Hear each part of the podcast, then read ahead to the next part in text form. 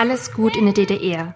Ein Podcast über Leben im Sozialismus und die politischen Auswirkungen auf die Gegenwart. Dann plötzlich draußen drei Soldaten mit aus, also mit einer aufgeladenen Maschinenpistole, Hände hinter den Rücken, abführen, bitte keine Worte, keine also sonderbaren Bewegungen und da war ihn schon mulmig, wie er da seine seine MP da durchlad, durchlud und entsicherte und alle Leute schauten uns schräg an und wir dann also befragt worden sind über Leute, die ich auch nie kannte oder sonst was und was wir wollen und wohin wir wollen.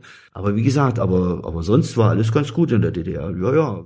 Mein Name ist Anais Claire und ich bin vor drei Jahren aus der Schweiz nach Deutschland gezogen und setze mich erst seit kurzem mit der DDR auseinander. Ich habe natürlich gewusst, dass es in Deutschland jahrzehntelang eine Grenze gab, aber ich hatte keine konkrete Vorstellung von den Lebensbedingungen damals.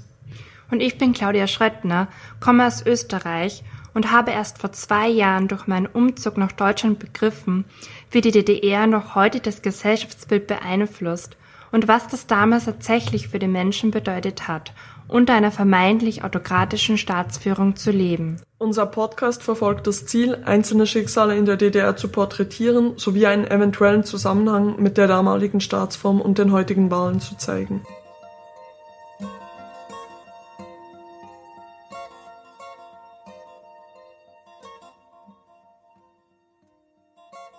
Hier in Berlin habe ich Steffen Hoppe kennengelernt, der mir aufgrund seiner charmanten, sarkastischen Art sofort sympathisch wurde. Steffen ist ein Mann Mitte 50 mit rötlichen, längeren Haaren, der mir nicht nur Kochtipps gegeben hat, sondern auch erste Einblicke in eine Lebensrealität, die der jetzigen Generation vielleicht sehr fremd erscheint. In dieser Folge widmen wir uns einem Ausnahmeschicksal, denn Steffen wurde tatsächlich aus der DDR ausgewiesen, was eher selten war. Außerdem unterhalten wir uns mit Dr. Hanno Hochmuth, der Historiker am Leibniz-Zentrum für zeithistorische Forschung Potsdam ist und uns einige wissenschaftliche Fakten genauer erklärt hat. Ja, Steffen, fangen wir doch wie immer mit der Kindheit an. Woran denkst du, wenn du an deine Kindheit in der DDR zurückdenkst? Also ich bin 1963 geboren in einem kleinen Ort, Hartmannsdorf, also Geburtsort Burgstedt. Und Hartmannsdorf war ein Dorf mit 6000 Einwohnern in der Nähe, circa 13 Kilometer von damaligen Karl-Marx-Stadt, was heute Chemnitz ist. Ja, was heißt Kindheit? Ich hatte eine schöne Kindheit, ich hatte einen Bruder, meine Eltern. Äh, man kann das jetzt so nicht negativ sagen. Also ich bin im behüteten, normalen Elternhaus groß geworden. Ähm, was jetzt zu vergleichen wäre in der heutigen Zeit, ich habe ja selber Kinder. Einer davon ist noch in der DDR geboren, 1984 und mein anderer Sohn ist dann in der heutigen Bundesrepublik geboren. Wenn man mal vergleichen würde, was ich so festgestellt habe in den Laufe der Zeit in der DDR, ähm, war das eigentlich schon sehr kontrolliert und organisiert. Das heißt, man ist in die Kindergarten gegangen, also man ist nicht, äh, meine Eltern, also meine Mutter ist nicht drei, vier Jahre zu Hause geblieben, wie das oftmals auch in der heutigen Zeit ist, mit diesen Elternzeit und so weiter. Also ich bin gleich mit vier oder glaube ich fünf, nee, vier Jahren in, nein, früher, mit drei, vier Jahren in den Kindergarten gekommen. Ich bin dann ganz normal äh, in die Schule gekommen mit sechs Jahren, habe zehn Klassen abgeschlossen und dann schon mit 16 eine Berufsausbildung angefangen als Elektriker, Elektromonteur. Der Unterschied muss man ja mal sagen, das war damals so, dass man einfach ganz klar in diesen Kindergarten gegangen ist. Der Vorteil war, ich musste nicht in die Kinderkrippe, das wollte meine Mutter nicht. Sie hat damals Heimarbeit gemacht als Näherin, hat also zu Hause eine Nähmaschine gehabt und hat dort gearbeitet.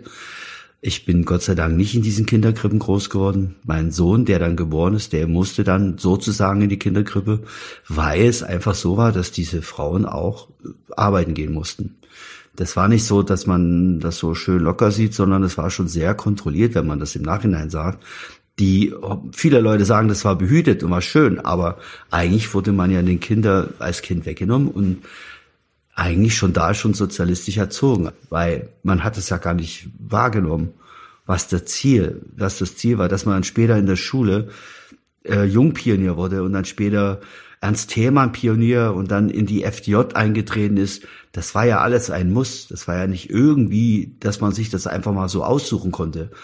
Äh, aber wer das nicht mitmachte, der, dann sind die Lehrer zu den Eltern. Und diejenigen, die sich da wirklich sehr verweigert haben, das hat man dann auch gemerkt. Da wurden auch die Kinder, also die Jugendlichen benachteiligt. Das gibt man heute ja nicht mehr zu. Das war ja alles freiwillig. Ich kann mich noch erinnern, wie ich in der siebten Klasse nach Hause kam mit ganz vielen Büchern von der NVA, weil ein General oder was weiß ich, was der war für ein Rang, bei uns in der Schule war, uns anwerbte für Panzersoldaten, Modschütze. Man kann sich freiwillig zehn Jahre äh, zur Offiziersschule machen. Man kann dort Sport studieren.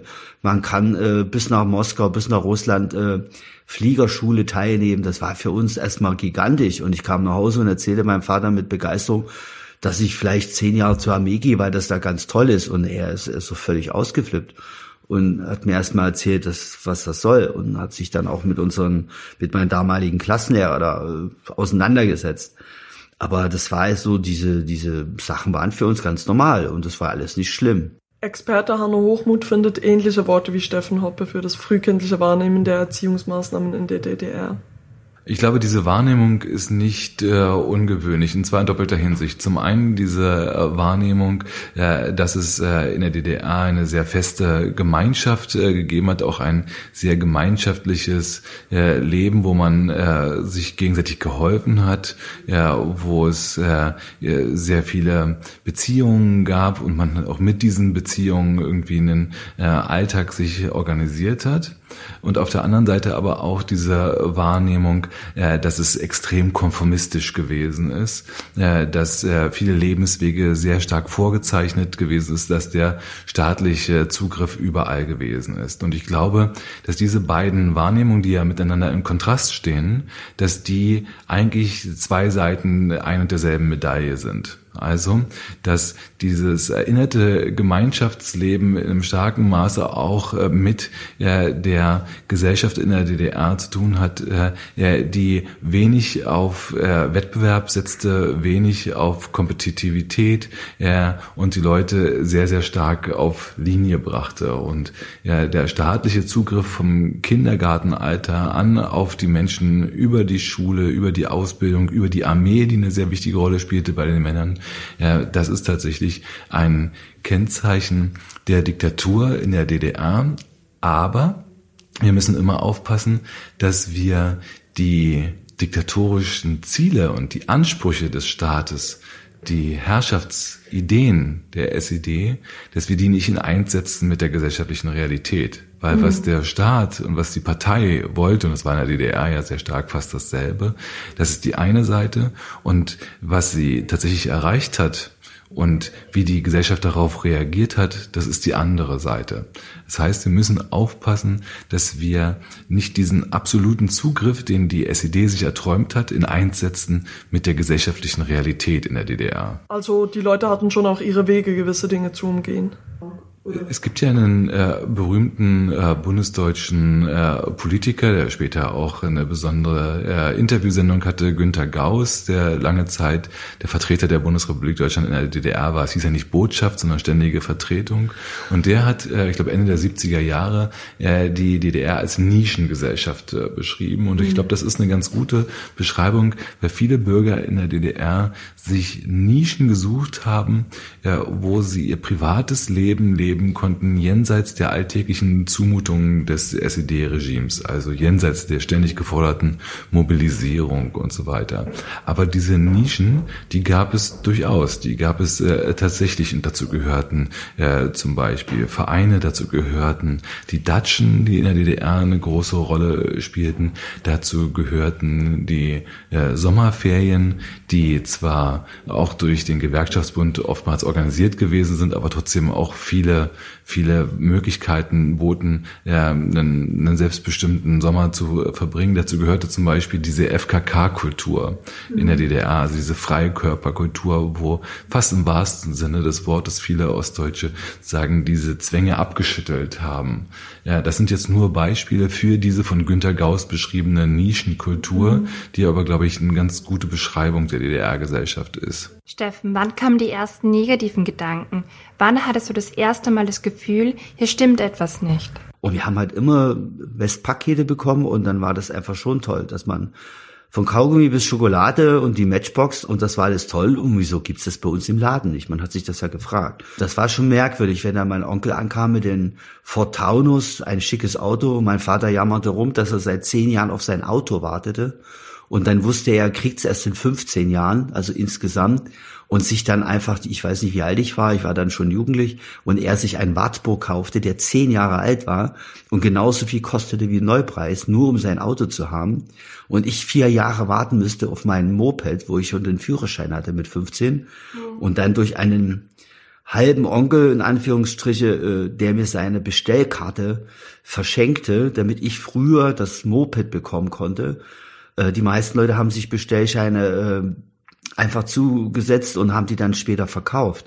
Weil Jugendliche musste fünf Jahre auf sein Moped warten und dann hat man einfach für 100 Ostmark diesen Bestellschein abgekauft, damit man endlich zu seinem Moped kommt und nicht ewig wartet. Und das ging mit vielen Gerätschaften. Man stellte sich irgendwo an, was gibt es da? Ach, da gibt's Bananen. Ach, was gibt's denn da? Gibt's Bettwäsche. Und als ich jugendlich war und es gab dann auch schon Schallplatten von verschiedenen Bands, nicht nur DDR-Bands, dass man sich da stundenlang anstellen musste, um eine Schallplatte zu erwerben. Und das war ja dann schon in einem Alter, wo ich so 14, 15 war und wo ich dachte, nee, also das kann nicht sein. Also und da war das schon für mich sehr schräg.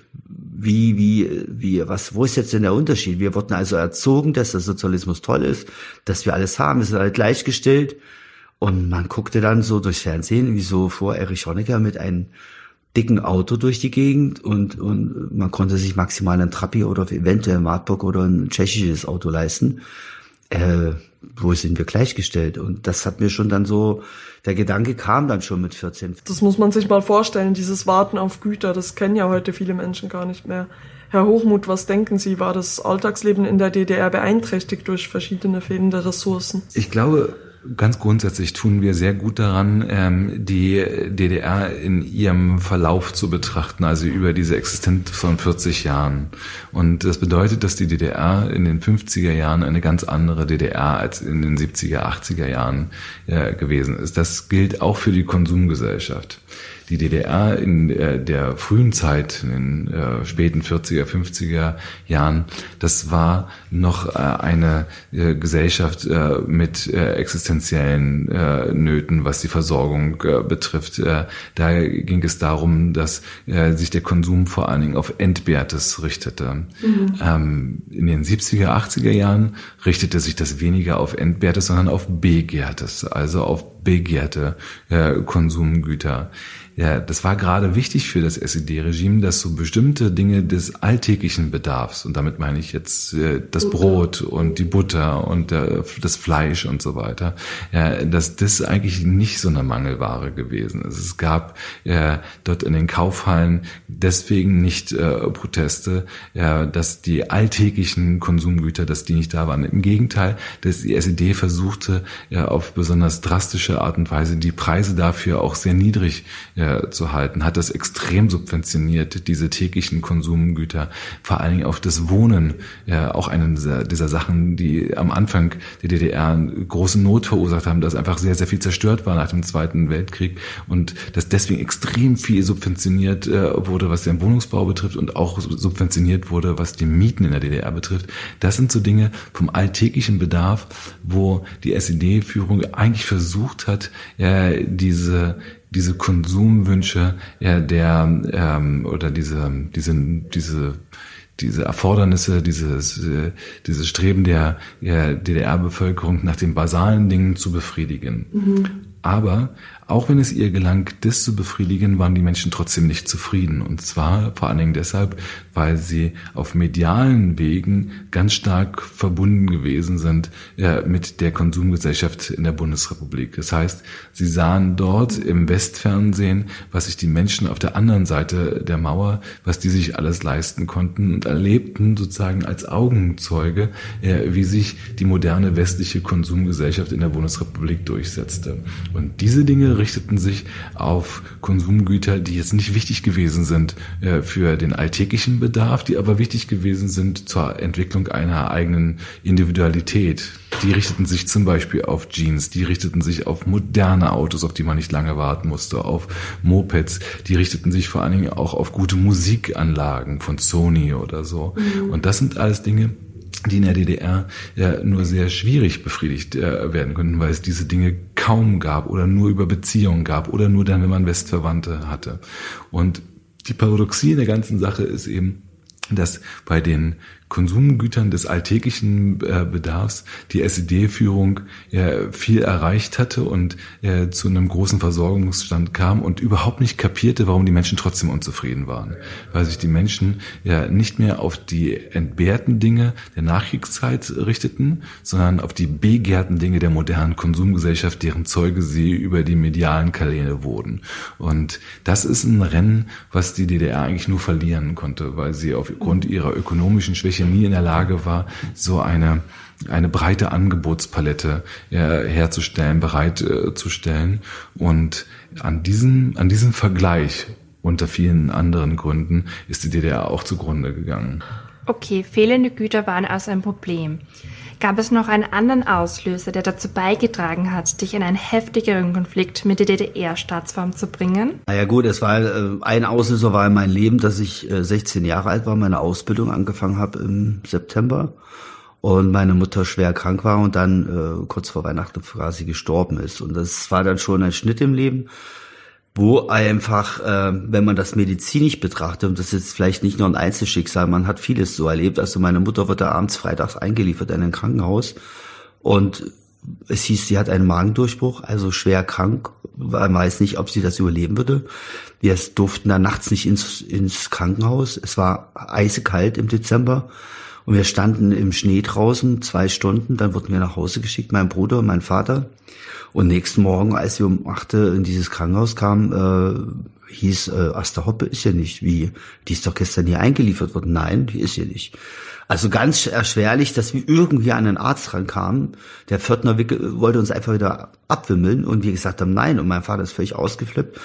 Ich möchte jetzt zu meiner Frau und dann kam dann doch ein Arzt und dann wurde erklärt, dass die Schichtwechsel haben und sie ist schwer krank, also in ein anderes Krankenhaus in einen Nachbarort gebracht worden wegen Schichtwechsel. Und am nächsten Abend ist sie verstorben. Und das sind so Sachen, wo ich dachte, äh, das kann nicht sein. Und ich bin seit dem achten Lebensjahr freiwillig im Rotkreuz gewesen, was einfach Spaß gemacht hat. War auch eine Organisation, aber es war nicht so politisierend. Wir haben dann schon dann mit 14, 15 dann auch abends ein Bier getrunken und Wettkämpfe gemacht. Das war schon lustig.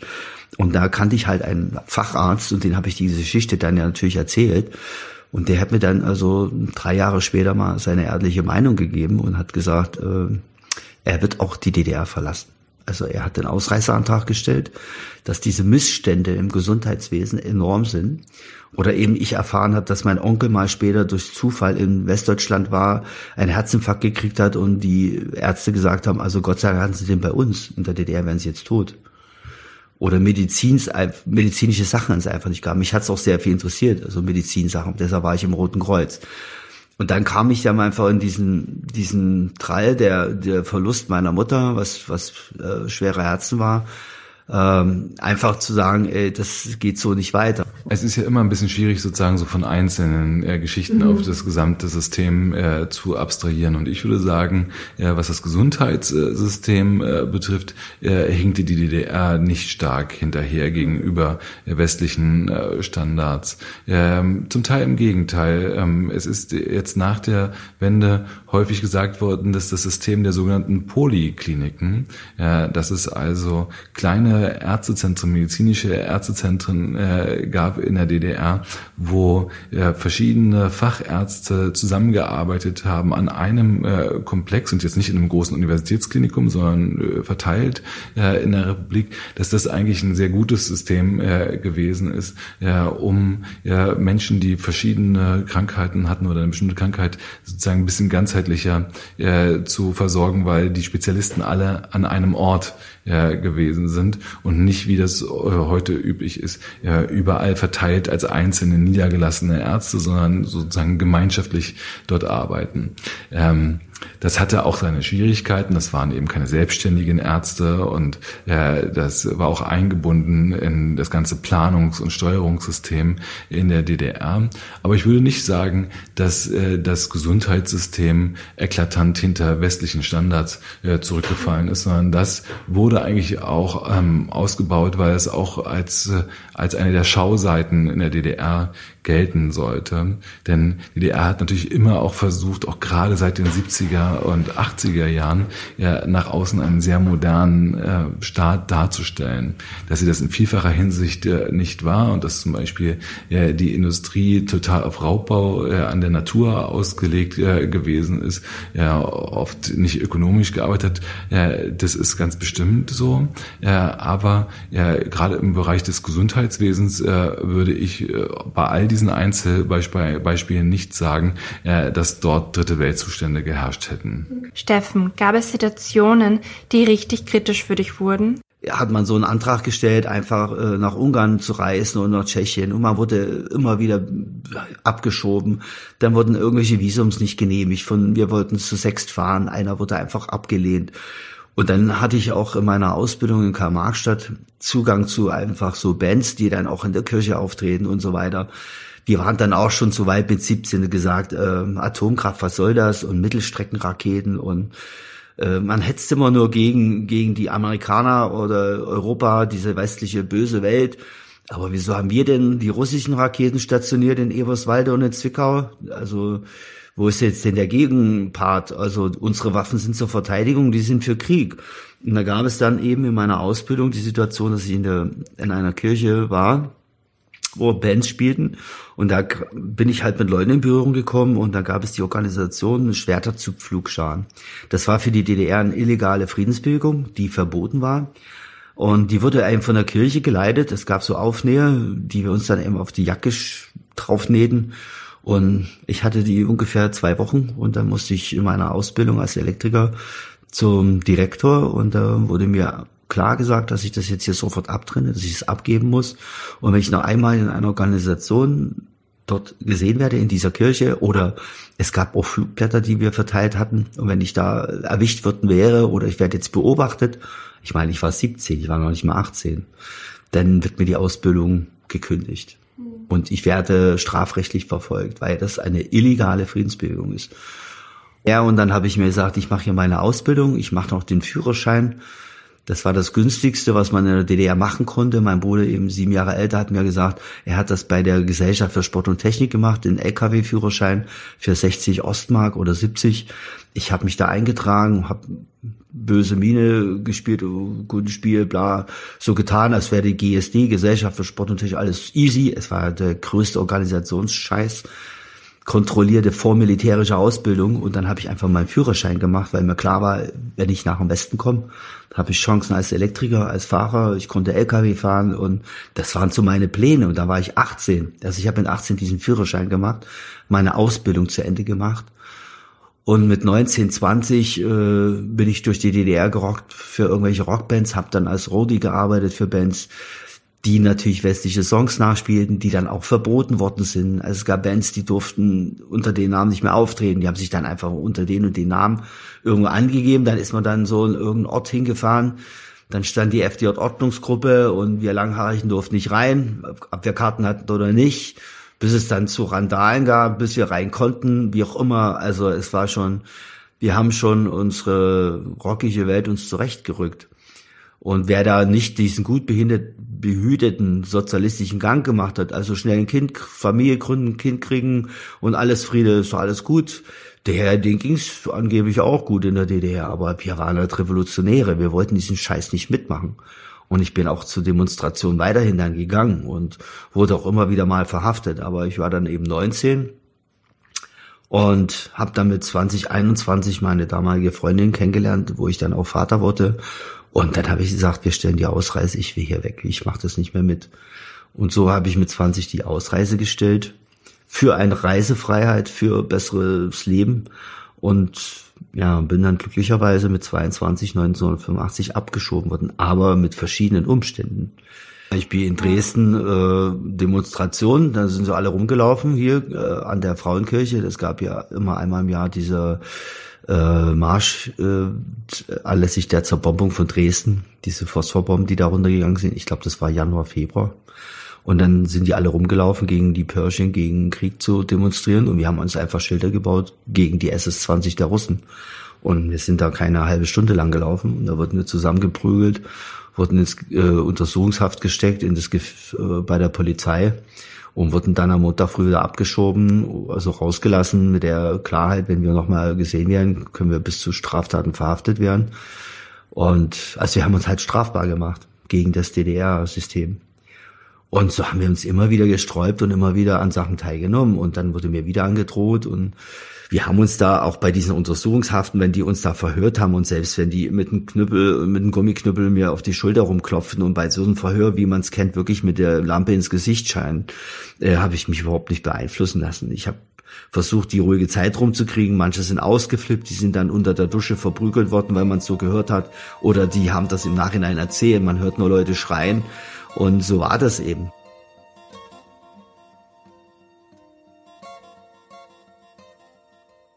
Aber es wurde ja alles bespitzelt. Man musste ja niemanden, äh, man musste ja immer wissen, wenn man jemand was erzählt, arbeitet der für die Stasi, ist er ein Kumpel, ist es nicht. Und so wurde ich dann auch von Arbeit abgeholt und verhaftet in eine sogenannte Schutzhaft, Untersuchungshaft. Musste da Tage bleiben, mehrere, und wurde dann wieder raus. Also ich bin nicht im Gefängnis im Sinne gewesen. Mhm. Aber ich musste halt klar unterschreiben, dass ich zu meiner eigenen Sicherheit da war, vor imperialistischer Abwerbung also es ist alles so lächerlich. Da gab es aber die Situation, wo ich mich gewundert habe, dass ich nicht verhaftet worden bin und so weiter. Hängt alles damit zusammen. Ich hatte damals meine Freundin, ein Kind, das war ein halbes Jahr alt. Und ihr richtiger Vater, sowohl ihr Stiefvater, waren beide aktiv bei der Staatssicherheit. Und das habe ich alles viel, viel später erst nach der Maueröffnung erfahren, als ich meine Dokumente einsehen konnte von der Gaukbehörde. Und da haben sich erstmal viele Sachen aufgedeckt. Und das war einfach schon ein Schock, wo man dachte, wieso wird ein anderer festgenommen, wird jetzt ein Jahr ins Gefängnis gesteckt, dann äh, in der Untersuchungshaft abgeschoben von damals Karl-Marx-Stadt und mich lässt man wieder raus. Ich durfte arbeiten, man bot mir, ich habe eine Lohnerhöhung gekriegt, man bot mir an, eine, dass ich eine bessere Wohnung kriege und lauter solche Dinge. Aber ich wusste bis dahin nicht, dass in meiner eigenen angehenden Verwandtschaft aktive Staatssicherheit Leute waren.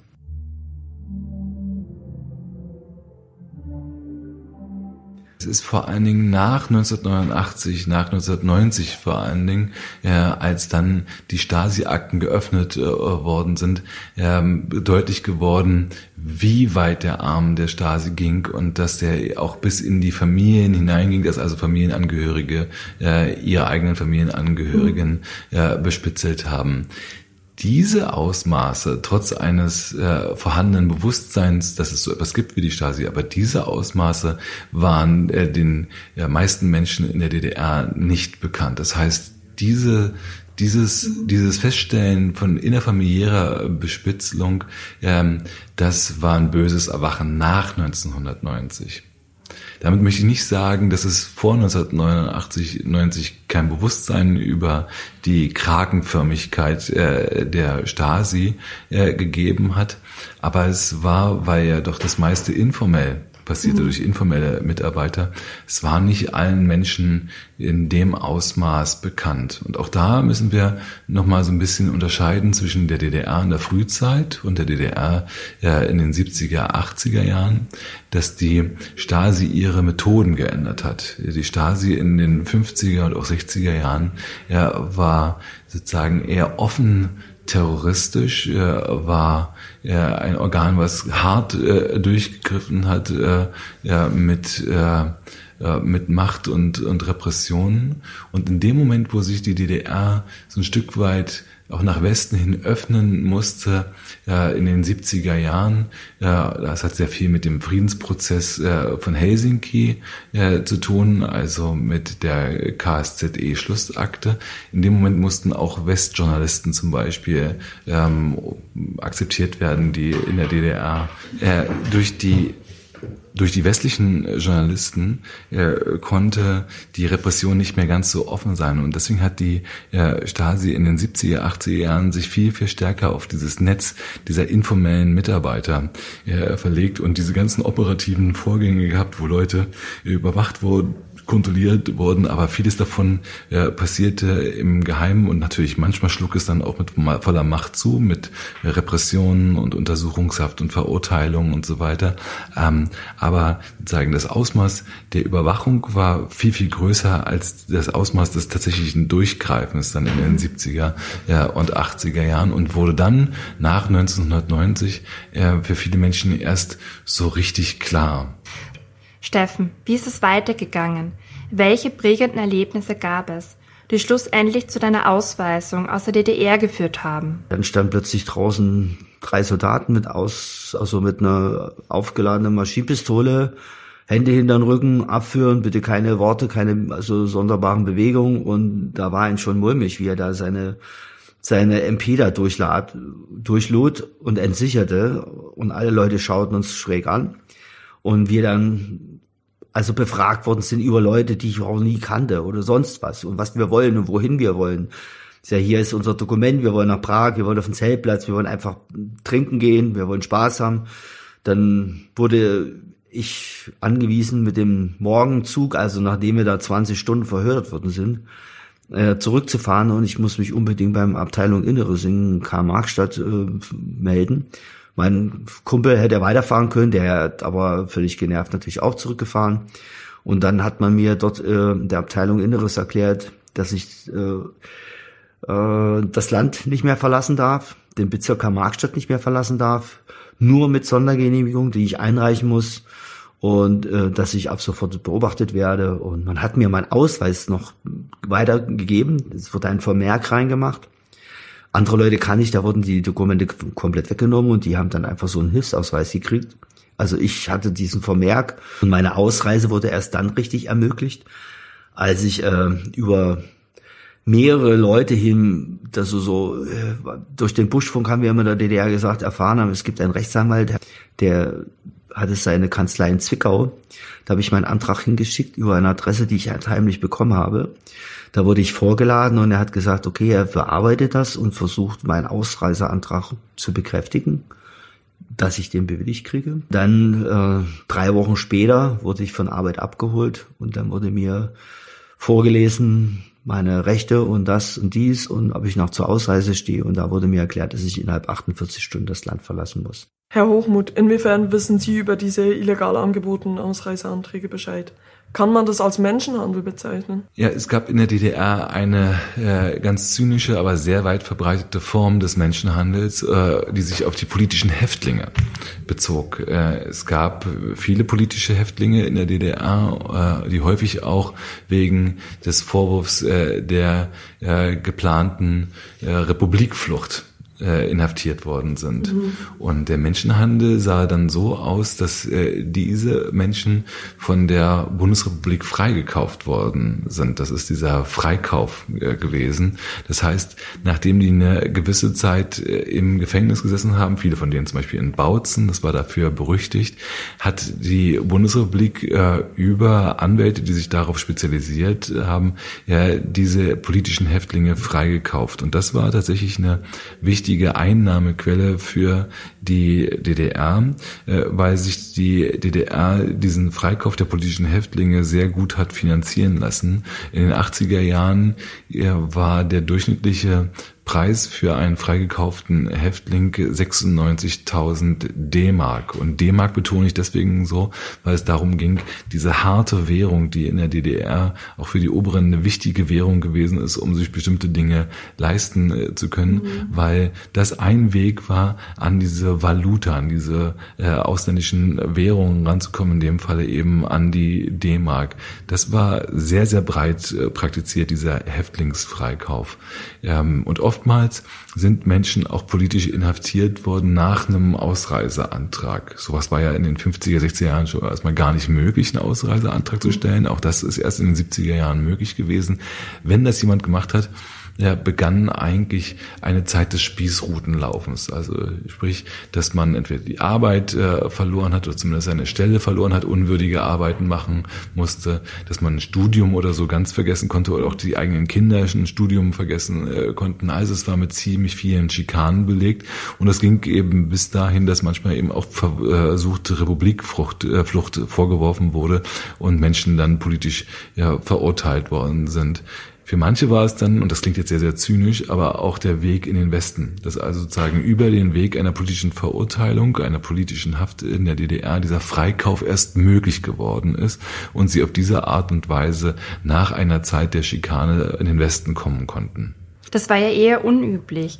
Was waren konkrete Ausweisegründe und was ist da genau passiert? Die Praxis, Menschen auszuweisen äh, aus der DDR, da gibt es einige sehr prominente Beispiele. Aber es ist keine Massenpraxis gewesen. Mhm. Also das prominenteste Beispiel ist 1976 Wolf Biermann gewesen, der berühmte Liedermacher in der DDR, der lange mit einem Auftrittsverbot belegt gewesen ist, dann aber 1976 nach Köln reisen durfte, um dort ein Konzert zu geben und dann nicht wieder einreisen durfte in der DDR. Ja, das hat wahnsinnige Wellen geschlagen, weil sich sehr viele DDR-Künstler mit ihm solidarisiert haben und dann ihrerseits einen Ausreiseantrag gestellt haben und denen auch äh, oft in die Tat umgesetzt haben. Also viele Leute wie zum Beispiel Manfred Krug oder so sind dann im Zuge dieser Biermann oder als Reaktion auf diese Biermann-Ausbürgerung gegangen. Ein anderes Beispiel ist 1988 äh, der Liedermacher Stefan Kraftschick gewesen und äh, die Bürgerrechtlerin äh, Freya Klier, äh, die nach ihren Protesten äh, auf der Liebknecht-Luxemburg-Demonstration im Januar 1988 auch einfach ausgewiesen wurden, obwohl sie gar nicht die DDR verlassen wollten. Also es gibt diese Beispiele, es war aber keine prominente oder keine besonders etablierte Praxis, Leute einfach so auszuweisen. In der Regel war es umgekehrt. Menschen stellten einen Ausreiseantrag und mussten warten und Schikanen in Kauf nehmen, bis sie dann ausreisen durften oder wie bei den politischen Häftlingen freigekauft wurden. Steffen, du hast mir erzählt, dass du alleine ausgewiesen wurdest.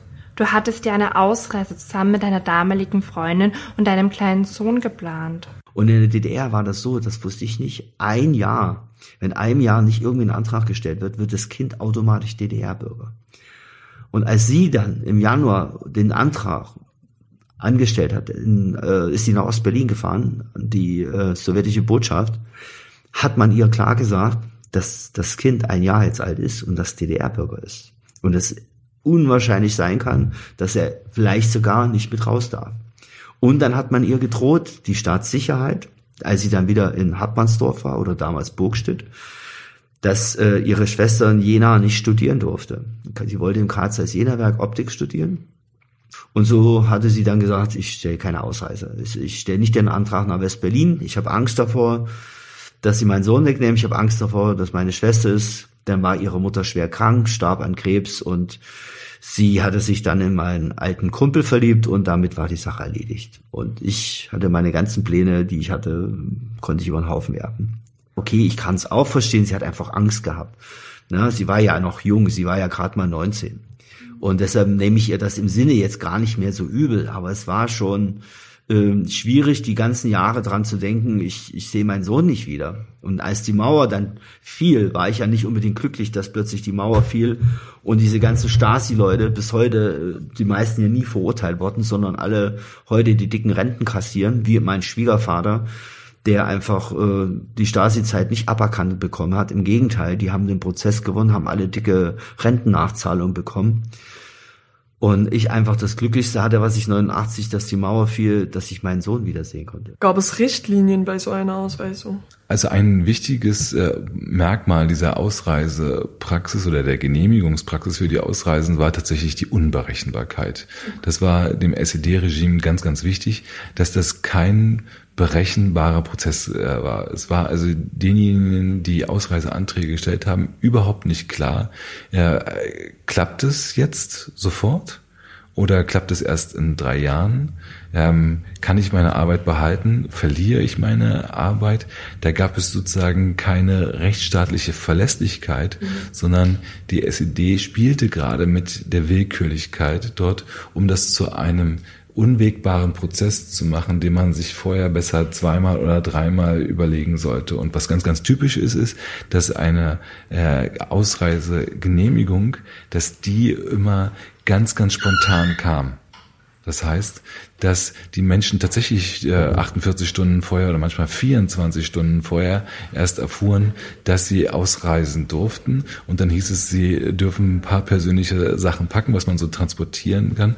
Und dann äh, wartet dann und dann der Zug, äh, der Richtung Westdeutschland äh, fährt. So, mhm. das war eben nichts, worauf sich die Menschen, die den Ausreiseantrag gestellt hatten und wo er sich dann er materialisiert hat, auf dass sie sich dann irgendwie lange einstellen konnten, sondern genau das war politisches Kalkül, dass das total plötzlich äh, kam und die Menschen äh, dann mit dieser Situation auch ein Stück weit überfordert waren. All das sollte eine Außenwirksamkeit auch haben, dass dann klar wurde, dass vielleicht andere Freunde, Bekannte oder so, die diesen Schritt vielleicht selber überlegen, dass die dachten, das ist so chaotisch oder das ist so schwierig. Ich habe so viele Schikanen äh, damit äh, zu erleben oder äh, das geht dann so plötzlich, dass ich meine Sachen gar nicht regeln kann, dass sie sich das dreimal überlegen. Das heißt, das hatte so eine Art, so eine Art kalkulierte Außenwirkung. Und trotzdem gab es so etwas wie so eine Solidarität zwischen den Ausreiseantragstellern, die sich ganz, ganz nuanciert manchmal zeigte. Zum Beispiel fuhren in den 80er Jahren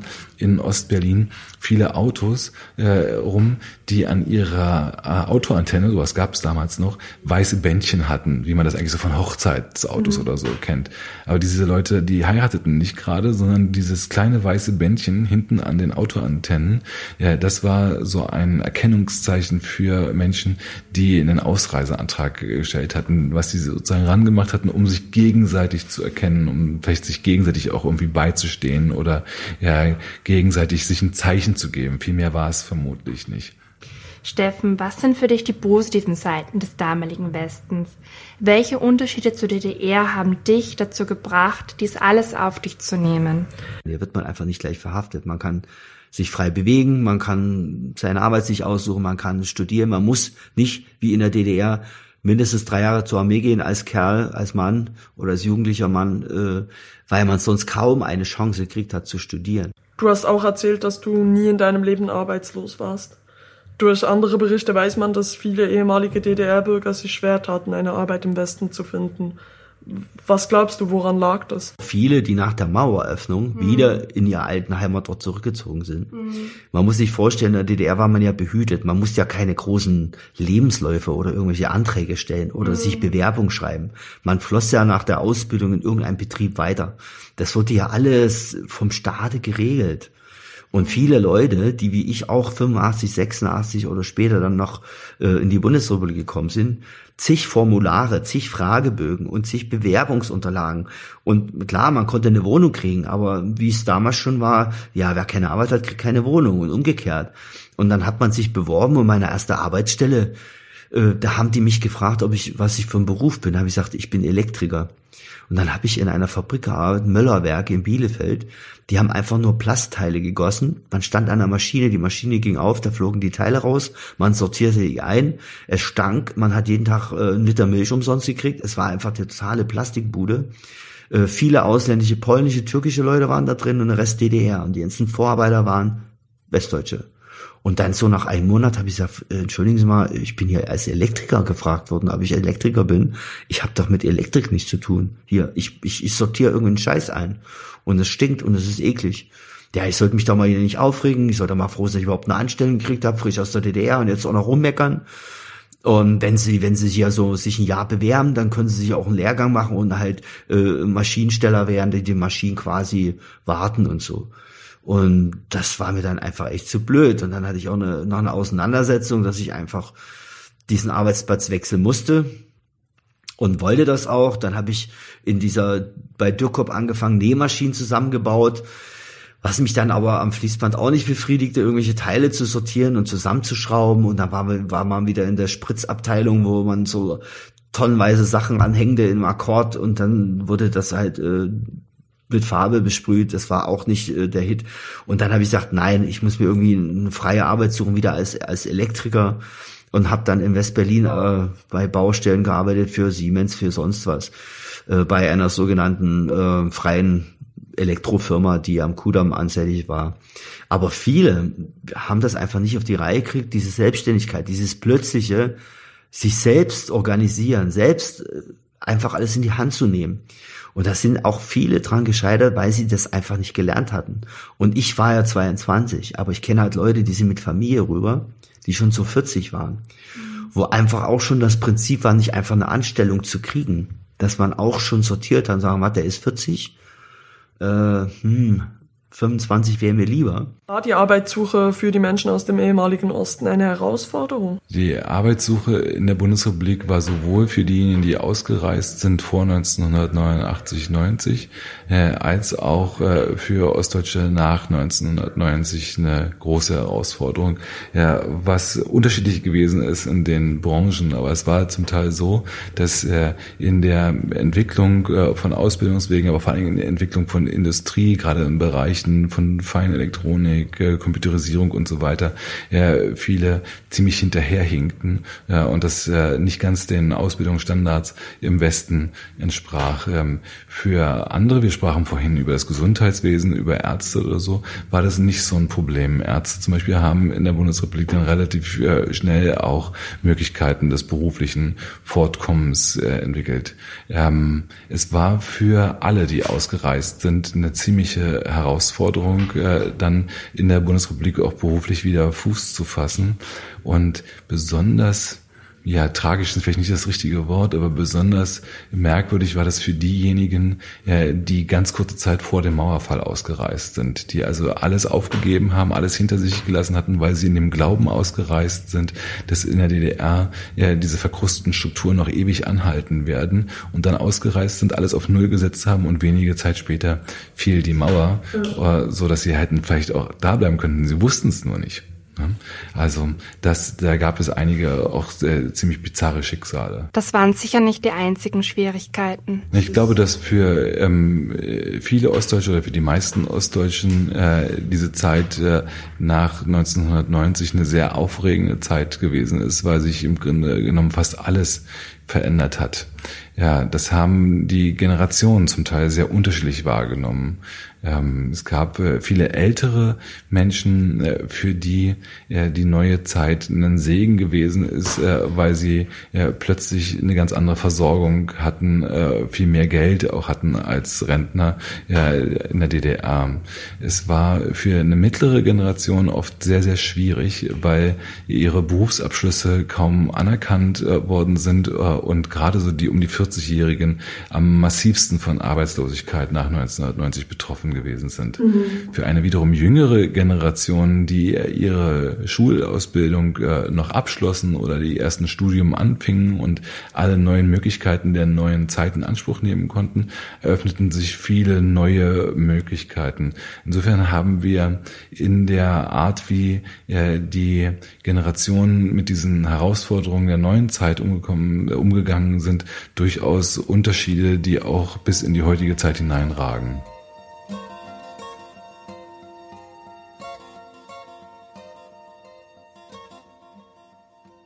Steffen, würdest du sagen, die DDR hat bis heute Auswirkungen in der Gesellschaft und wenn ja, welche? Und gut, die, die jetzigen Jugend, die wächst raus, das ist ja ganz klar. Aber meine Generation, wie heute noch Leute sagen, ja, jetzt sind wir arbeitslos, das gab's zur DDR nicht. Wir waren ja, hatten ja alle eine Arbeit. Ja, das ist ja aber auch was Tolles, nur weil man eine Arbeit hat und irgendeinen Scheiß macht und aber sich's nicht leisten konnte, nicht irgendwie frei reisen konnte, äh, war das besser? Was war denn da besser? Ja, der Zusammenhalt. Ja, welcher Zusammenhalt? Wir mussten ja zusammenhalten. Weil wenn man zu denen sich nicht gut stellte, konnte man das nicht erhalten. Also das war so. Gegenseitig nur, wir haben gesagt, schachern. Eine Hand wäscht die andere. Und das war der tolle Zusammenhalt. Ne, heute verdient man gut Geld, da brauche ich nicht einen Mann vom Baumarkt bestechen oder der Nachbar, weil der Fliesenleger ist.